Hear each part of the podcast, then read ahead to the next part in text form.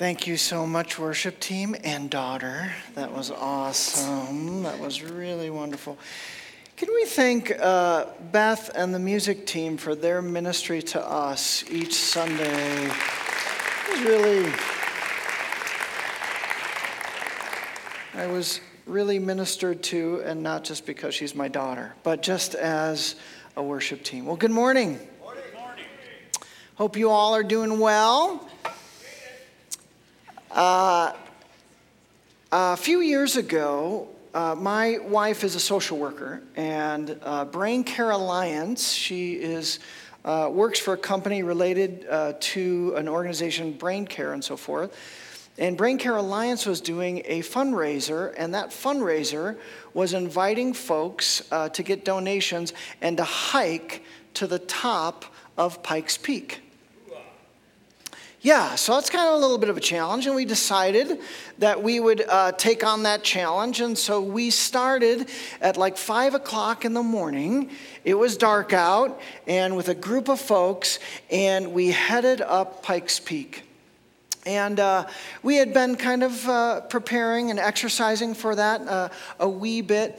And it took, I want to get this right if I she's going to correct me if I get it wrong, but it took, it's about 13 and a half miles to the top of Pikes Peak, right? And it took us five hours to make the first 10 miles, right? So we were up there and we're feeling good. It was those last three and a half miles that was killer, right? Um, some of you know what I'm talking about, but the altitude is high and it, it's getting steeper and steeper, and then you've already hiked 10 miles, and so it took us five hours to do the final three and a half miles. Each of us were regretting the decision that we've made and have not done that since but the payoff was pretty profound, right? We had hiked this long time, uh, uh, pretty far, 13 and a half miles, and yet to get to the top of Pikes Peak and that sense of accomplishment, yes, but also the view from Pikes Peak was amazing. We were noting the view this morning, right? How God just dusted with snow uh, the mountains. Incredible. We get to live in a postcard, right? But also the view from the top of Pikes Peak was gorgeous. So, all five minutes that I was conscious and awake, I really took it in at that moment. We've been journeying through the book of Romans. And our journey is a little bit like that right? So I, have told you that Romans is the theological equivalent, equivalent of a 14er. Right, of the, the Himalayas, where, where uh, Paul is brilliantly preparing and knitting together this incredible view of the gospel, the love of God, how much He loves us, how we can receive that and enter into the gospel and walk in that way. But these last couple of weeks, right, We've not been to the Pikes Peak, the, the top, that view. We've had to walk through a pretty challenging journey as he has knit together a picture before he gets to the gospel. What Paul has done is he's knit together this view of our standing. Of the state of our soul, of our sin, and it's been difficult. It's been somewhat challenging. It's been uh, uh, some uh, would say intimidating to look at a holy and righteous God and then to really look at who we are. Paul has been laying out a standing for a human race. And he's been talking about what we've called this, this spiral of sin that our soul, if we really think about that day that we will stand before God and give an account of who we are and what we've done, and if we incorporate, as we talked about the last couple weeks, if we talk about the words of Jesus, when, when it's not just actions that matter, but it's our thought life that matters, that, that will give an account of our thought life also that we will, as Jesus says, give an account of every careless word. That that will that will weigh on the scale in a significant way. And then we get to our actions. And, and, even though most of us it's it's human nature to think you know what? We're, we're pretty good people and we're doing okay and the scales of, of justice and, and, and as we stand before god we're okay. When we've realized when we've really believed the testimony of scripture about the state of our soul we've realized we're in trouble that we stand before God and, and we, we used, I'm going to decide to call this the hippopotamus effect, right? We've got a picture up there. We've talked about the scale. We, we think we're doing okay, but the side, there's sin and righteousness, and righteousness is like that little Yorkshire puppy, right? And God looks at our righteousness and goes, Isn't that cute? And he looks at our sin and we realize that there's a hippopotamus effect. If we're really, if we really do have to give an account of every word of our hearts and our actions. Uh, uh, Paul has been leading us up, scaling the mountain in this way because he wants us to be able to see the depths of the gospel.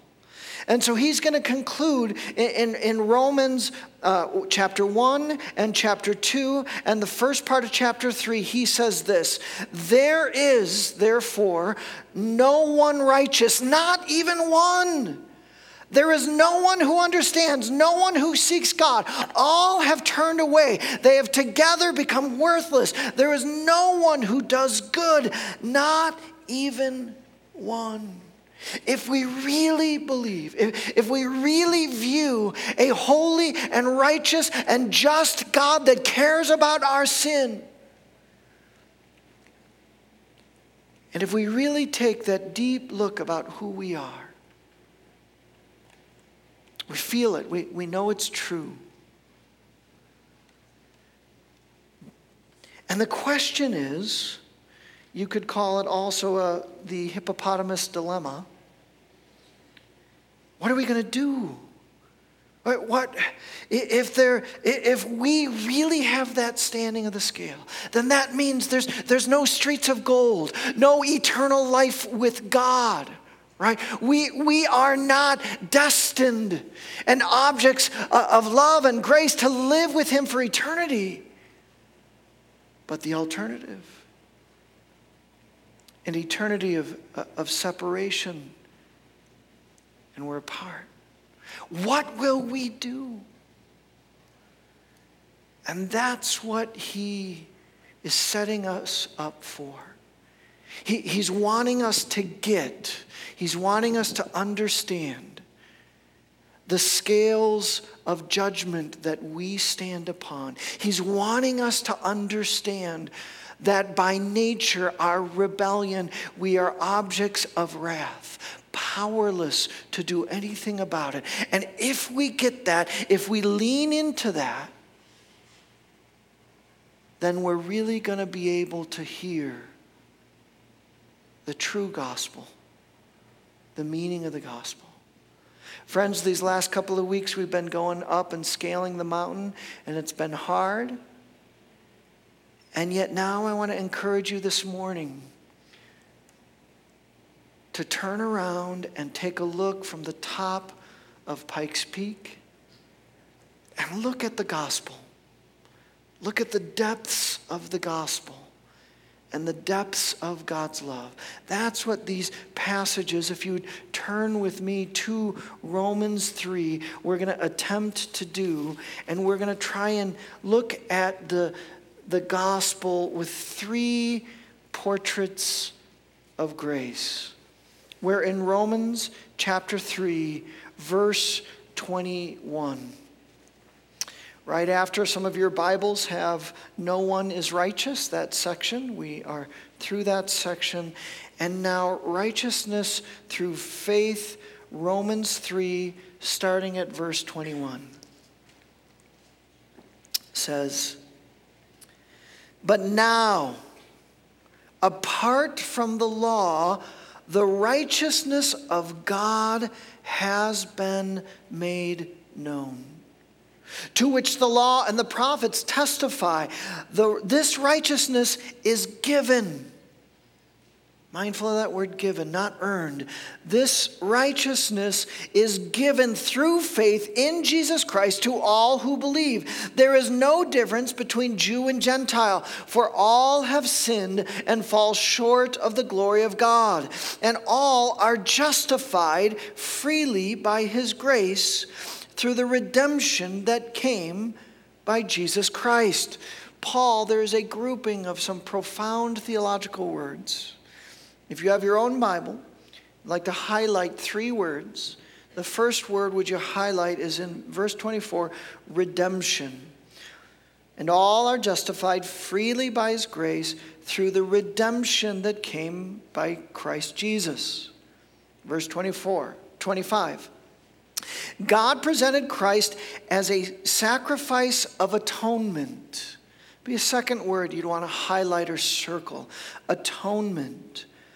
God presented Christ as a sacrifice of atonement through the shedding of his blood to be received by faith. He did this to demonstrate his righteousness because in his forbearance he had left the sins committed beforehand unpunished. Not that he didn't care about sin, but he was building towards Christ.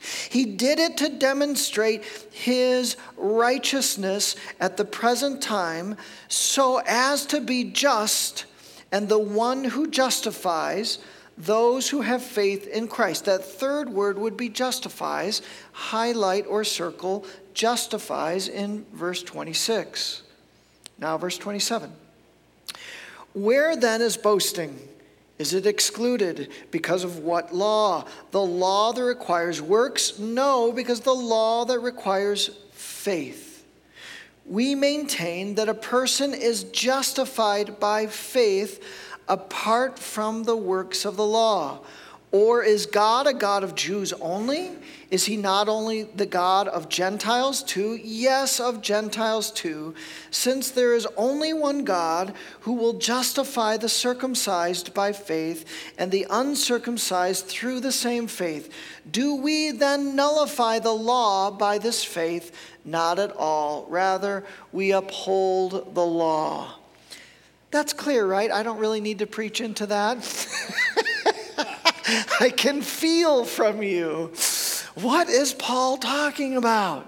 Let's pray, can we? So, Lord, would you give us eyes to see and ears to hear these incredibly profound truths of your word? Lord, uh, it's, it's beyond our limitations. Holy Spirit, would you help us to see? Lord? Amen. In this amazing passages of Scripture, we have Paul bringing together some incredible theological terms, and uh, they can be super challenging and yet incredibly beautiful if we get our heads around them. And so, what I'd like to do is paint three pictures. Pictures uh, equates to a thousand words, right? three pictures that these three profound words can create and help us to see and help us to understand the gospel. And that first picture or portrait is rooted in this word that is in verse 27 redemption. Redemption right, has to do with the, the picture that this word is connected to is the idea, or you can find this word, especially in Paul's time, as the slave market. I know it's a little bit foreign to us in the United States, um, but it, would you think with me and, and, and, paint with your mind this idea? If you've, if, if you've seen any of the movies uh, that are, are, about slavery, this idea that, un, that a, a, a horrible part of the human race was that we would enslave one another and sell one another. And that was happening uh, at the time of Paul, still unfortunately happening today in our world.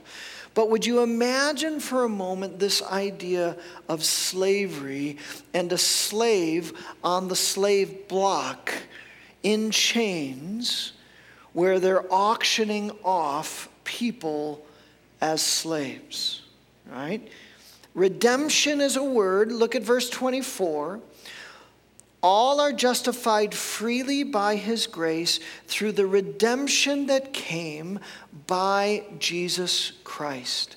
Scripture often talks about sin and the power of sin.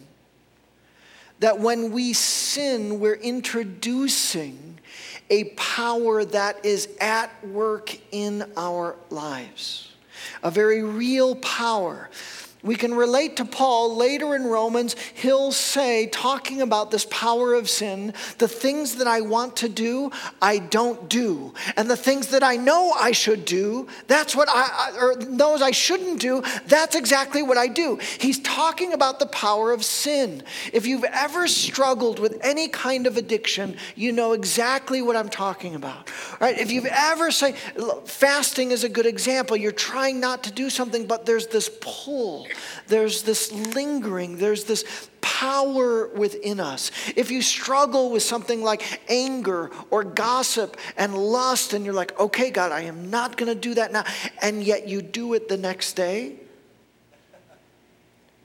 that's the power of sin in our lives. And there's a power that God had to do. And, and, and part of the human nature, uh, scripture talks about sin, is that sin isn't just this neutral thing, but there is a bondage of sin. It's like the chains of that slave standing so we can't run away. We want to, we want to get away, but the chains are keeping us there. There's this incredible story in the Old Testament, a prophet named Hosea. And God tells him to marry a woman, uh, very unfortunate name for a woman, Gomer. That's her name. It throws me every time I preach on, uh, on this. But so, a very unfortunate name. And he knows that Gomer is, uh, she's a little bit of a wild child. She's a lot of a wild child. So Hosea marries Gomer and they have kids. And then Gomer is filled with, with, with, these passions and these lusts and the power of sin. And Gomer leaves her husband, Prophet Hosea. And, and she. Um, whatever you want to call it, sows her wild oats. She, she lives that life uh, uh, of her lusts, of her desires, of her pursuits away, leaving her husband, leaving her children. And, and she's pursuing this to such a degree that she finds herself actually as a slave in the context, right? So she's, she's uh, adulterous. Uh, she's living this passion. Her life has spiraled down, and, and she falls to this place where she loses even her freedom and she becomes enslaved. We don't know the details of the enslavement, but the, she's there. And her waywardness, her adultery, becomes a picture of God's people and that God is Hosea in the picture, and Gomer is really Israel and you and I. And that rebellion and that wayward, we, though we were created in his image and for his glory and honor and purposes, right? We turned away and we've pursued other things, other gods, our lusts, so much that we've become enslaved and in bondage to our sin. So, in that picture in your mind's eye of that slave market with the slave block, do you know who is the slave? It's you and me in bondage to that sin. And God says to his prophet Hosea, says in Hosea 3 The Lord said to me, Hosea, go, show your love to your wife again. Show your love to your wife again. Though she is loved by another and is an adulteress, love her as the Lord loves the Israelites, though they turn to other gods and love the sacred raisin cakes, part of the adulterous practices. And Hosea, Hosea says, So I bought her. Redemption, that theological word specifically means to buy back, to redeem. This is a picture of God's deep and abiding covenant love for us. Though we were wayward, though we were sinful, though we spiraled down and found the shackles of sin, and in many senses, a, a, spiritual adultery that all human race, no one is righteous, no one is right. Paul is telling us, and God looks at us in the powerlessness and he says, I love you.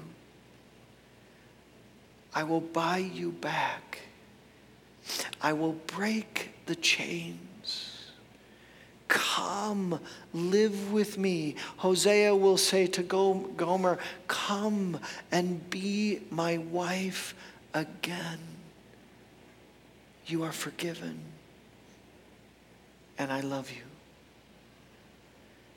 A picture of redemption, a picture of grace. By the way, this is why the Spirit of God, one of the reasons the Holy Spirit is so important to Paul in the book of Romans that we'll get to in chapter 8 because he's going to say now what the gospel does, what the love of God does, is he breaks the power of sin in your life and then he will introduce a new power his power, His presence, which is the Holy Spirit, so you can live not in the bondage to sin, but you can live in the power of my Spirit, a different life right? So so she was living gomer was living this one life that was a spiral down in the power of sin and god says i love you no more. I will break that power in your life. Whatever that sin and that temptation and that unction is i will break that.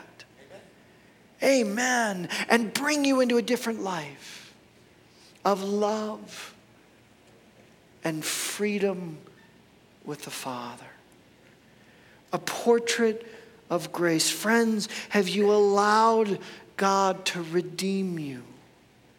Have you allowed the Lord to break those shackles of, uh, of, bondage around you? Or have you done it in one time, but you've put them back on? And you continue to struggle? Or you, have you allowed the love of God to fill your heart and heard his invitation to live anew? Again. That's one picture, one portrait of grace, of love. There's a second word, a second picture, and that, that word is related to the very next verse, 25, another beautiful yet deep word called atonement atonement. And that really comes from the ritual sacrifice of Israel, which is again somewhat foreign to us. Is this idea that Israel would gather and come to the temple, and part of the ritual, part of their faith, was a sacrifice of animals. And again, sin not only had this idea of a power to the sin, but also a pollution to the sin. That when we sin, we pollute our lives. And that's an issue because God is a holy and righteous God. There is no pollution, there is no sin in God. And we and we think, well, well, it's just a small sin. And yet, the testimony of Scripture is just it ta- one sin is like a, a yeast in a batch of dough, right? That that sin begins to penetrate our entire lives, and there is this pollution of our lives. And we're walking kind of like uh, old reference Pigpen, Charlie Brown, right? Where you've got this cloud of dust around him as Pigpen is walking. Is that too old of a reference for you? Yeah? So, this pollution, this idea of sin, and, and we're lost. We don't have, God can't be in the presence of this polluted life. He's created us to live in righteousness. And so we have to deal with that pollution. And, and the, the ritual of, of, uh, of Israel was taking care of that pollution. Uh, atonement means literally to make amends or reparation. So get in your mind's eye the second picture of grace and this idea in the ancient of times with the temple of, of, uh, of God there in Israel. And there would be, imagine in your mind, a lamb, not a hippopotamus right now, but, but a lamb. And what would happen is the sinner, the polluted sinner, would bring that lamb. And then before the priest, the sinner would place the, their hands on the lamb. As the priest, do you know what the priest did? The severity of sin was in this picture. He would, he would cut the throat of the lamb, reminding the sinner uh, of the severity of sin in light of a holy and righteous God. And so, in a sense, as the sinner, and, and who's the sinner? Who should you imagine as the sinner? You and me. As we place our, our hands on the Lamb, our sin is given to that Lamb, and that Lamb pays the penalty of our pollution, of our sin. Now, this is why that throughout Scripture, throughout the New Testament, the apostle or the John the Baptist when he first sees Jesus he points to Jesus and he says look the lamb of God that takes away the sins of the world. From the very beginning he was seeing this was the plan of, see, Israel had to keep doing that, had to keep the ritual or the cult open because uh, uh, uh, everybody kept uh, uh, sinning and broken that pollution. And as soon as it's wiped clean, that we would, we would take on that pollution again with our unrighteous acts, right? And yet Jesus is given. The Apostle Peter says this For you know that it was not with perishable things such as silver or gold that you were redeemed right? For the, eh, from the empty way of life handed down to you from your ancestors, but with the precious blood of Christ, a lamb without blemish. Jesus was the only one who could because he had no sin. That's a lamb without blemish or defect. He was chosen before the creation of the world, but was revealed in these last times for your sake. They just recently had a Tom Hanks movie on The Green Mile. How many have you have seen The Green Mile? Just out of curiosity. Oh, more of you saw. That's good. It's a fascinating movie uh, about uh, the electric chair and the um, and what happened in that time. And the Green Mile was that death row. And the story has to do with this individual named John Coffey on death row, but actually he has a, a supernatural, miraculous powers for healing. And yet he is condemned on death row, they think he murdered two girls when in fact he was trying to heal them and save them. And through a supernatural event, Tom Hanks, who's over death row, who's got to lead all the prisoners to the electric chair, he knows that John Coffey is innocent. And in the movie, he's wrestling with this dilemma, and he says to his wife, This is the first time I have ever been scared of the fires of hell. How do I walk this innocent man, John Coffey, to the electric chair? How do I stand before God? And his wife says, Talk to John about this. And so we're going to have to turn it up really high, Ryan, because it's a little bit hard to hear. And watch this conversation. Tom Hanks has to lead John Coffey to the electric chair, and he doesn't know what to do. And listen to these words. I have to ask you something very important now. I know what you're going to say. You don't have to say it. No, I do. I do have to say it. John, tell me what you want me to do. You want me to take you out of here? Just let you run away? See how far you could get? Why would you do such a foolish thing? On the day of my judgment, when I stand before God, and He asks me, why did I, did I kill one of His true miracles. What am I going to say? That it was my job. It was my job. You tell God the Father it was a kindness you done.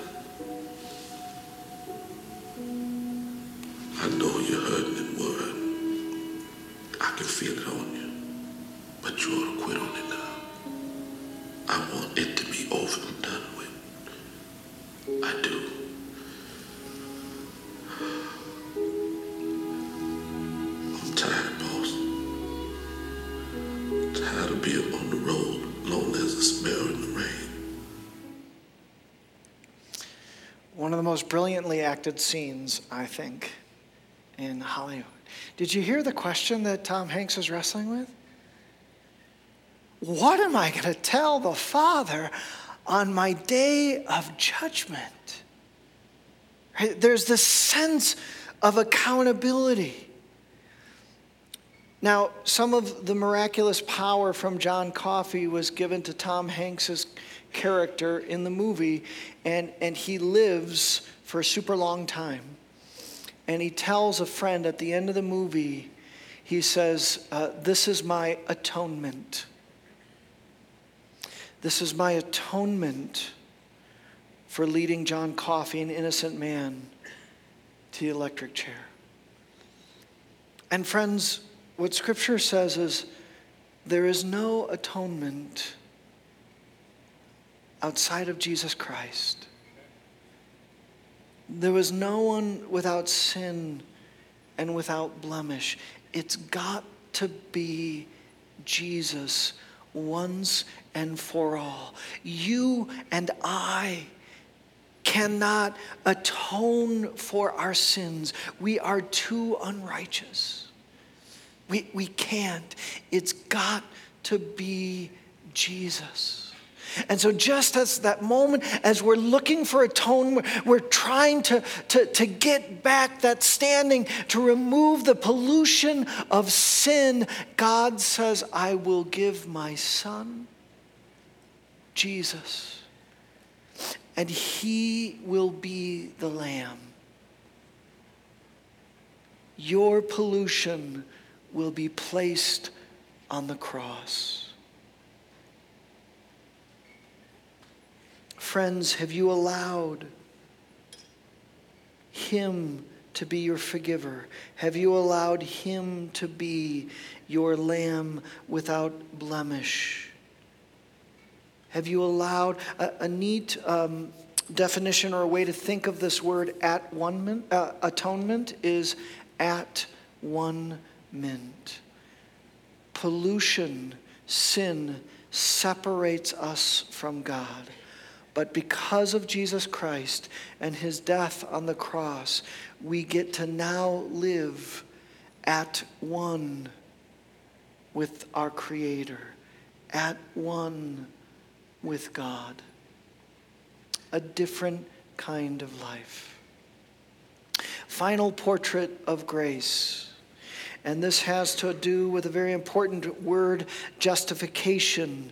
Look at verse 26. Actually, it's all through um, the book of Romans and all through this section, but he did it to demonstrate his righteousness at the present time so as to be just and the one who justifies those who have faith in Jesus Christ. Scripture not, talks about the power of sin. Scripture talks a, about the um, partition of sin or pollution of sin, and also it talks about the penalty of sin.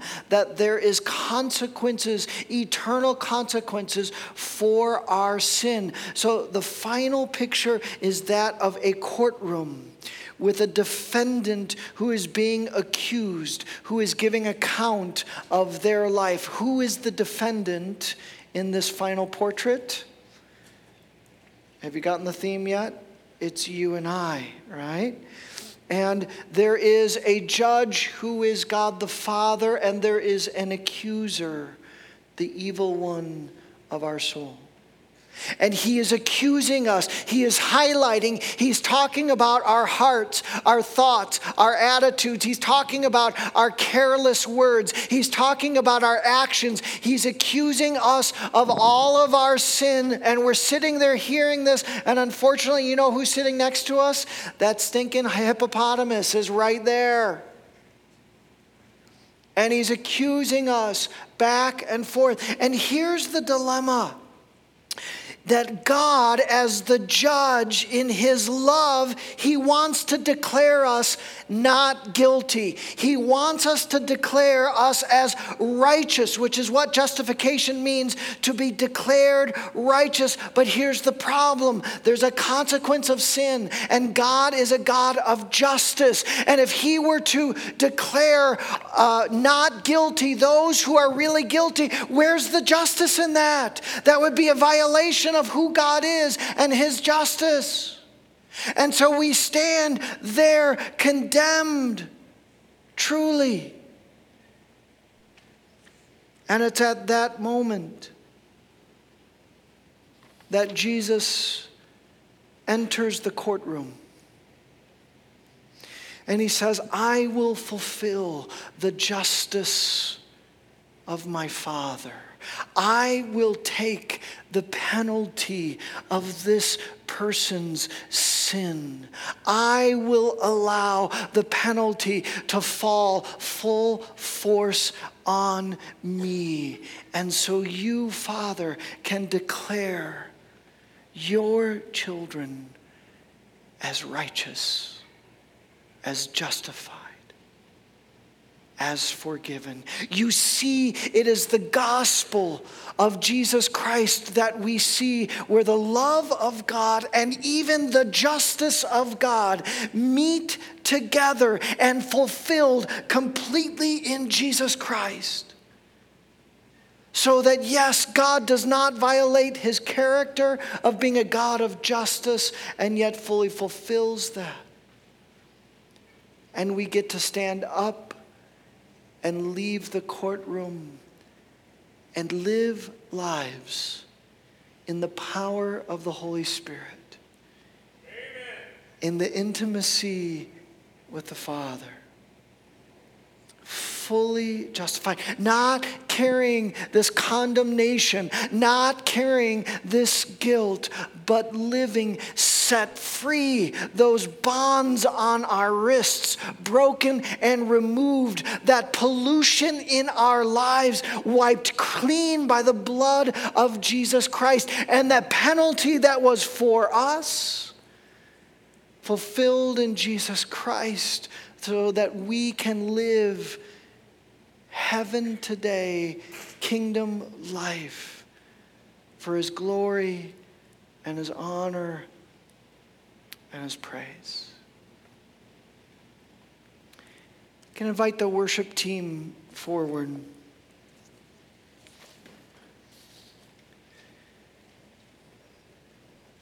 This leads to this concept which Paul will not let go of, so we're just going to touch it right now. That he says all of this is accomplished by one word, one concept. Do you know what that word is? It's not works. It's not the law. It's not anything you can do. It's simply by faith and love tucked into faith. This idea, this, and, and think about faith for a moment with me.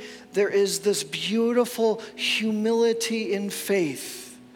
It acknowledges uh, God's view of us as we stand in bondage of sin. It says, I get it, God. I, I understand. I, I receive. I am a sinner before you. We, we feel that. There, there's this beautiful humility in faith. And yet, also, there's this idea of faith is so personal. Faith is a, is a trust right? That, that we say, I trust, God, what you have said about your love for me. That I trust you, that, that you will not leave me on that slave block, that you will not leave me condemned by my sin, that your love, just as you told your prophet to love his wife again, that I, I trust you in that love. I trust what you've said about me.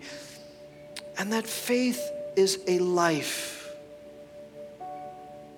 Paul says this in Galatians 2:20. And the life I now live in the flesh, I live by faith in the Son of God who loved me and gave himself for me.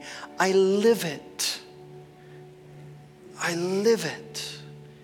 I carry that picture. Just as I'll always remember the view from Pikes Peak, that vision there. I will remember what you've said. I'll remember the portraits of grace. I'll remember and I'll live from that place fully in your freedom, in your righteousness in your love for me. Can we pray?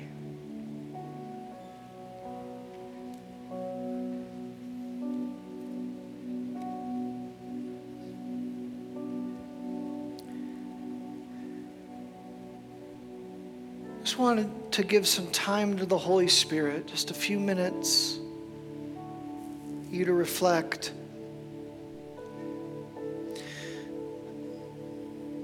What's the predominant power in your life right now? Is it the power of sin? Is it the power of the Holy Spirit? You know, you get to ask Him to break whatever power of sin is in your life and replace that with the power of His Holy Spirit. Is there some of us struggling with guilt and a sense of condemnation? And if people already knew, and you're walking with that guilt, you're walking with that condemnation, you're walking, you're not living a life with God, but you're separate from God, is the Holy Spirit wanting to break that sense of condemnation. Do you know, therefore, there is no condemnation in Jesus Christ? He's took it on, taken it on the cross. You don't have to carry that sense of guilt in your heart and your soul. You can let it go. would you let it go this morning? And finally, for some of us, we're living in that sense of penalty, of constant unworthiness. And God wants to break those chains. He wants to give freedom in every area of your life. Freedom, is there's anywhere that you feel that sense of bondage, this morning He wants to break those chains. So, Holy Spirit, would you come? Would you fill afresh? Would you renew? Would you cleanse? Would you fill us with your power this morning? Would you do a holy and sacred work in our lives this morning? We give you that space now.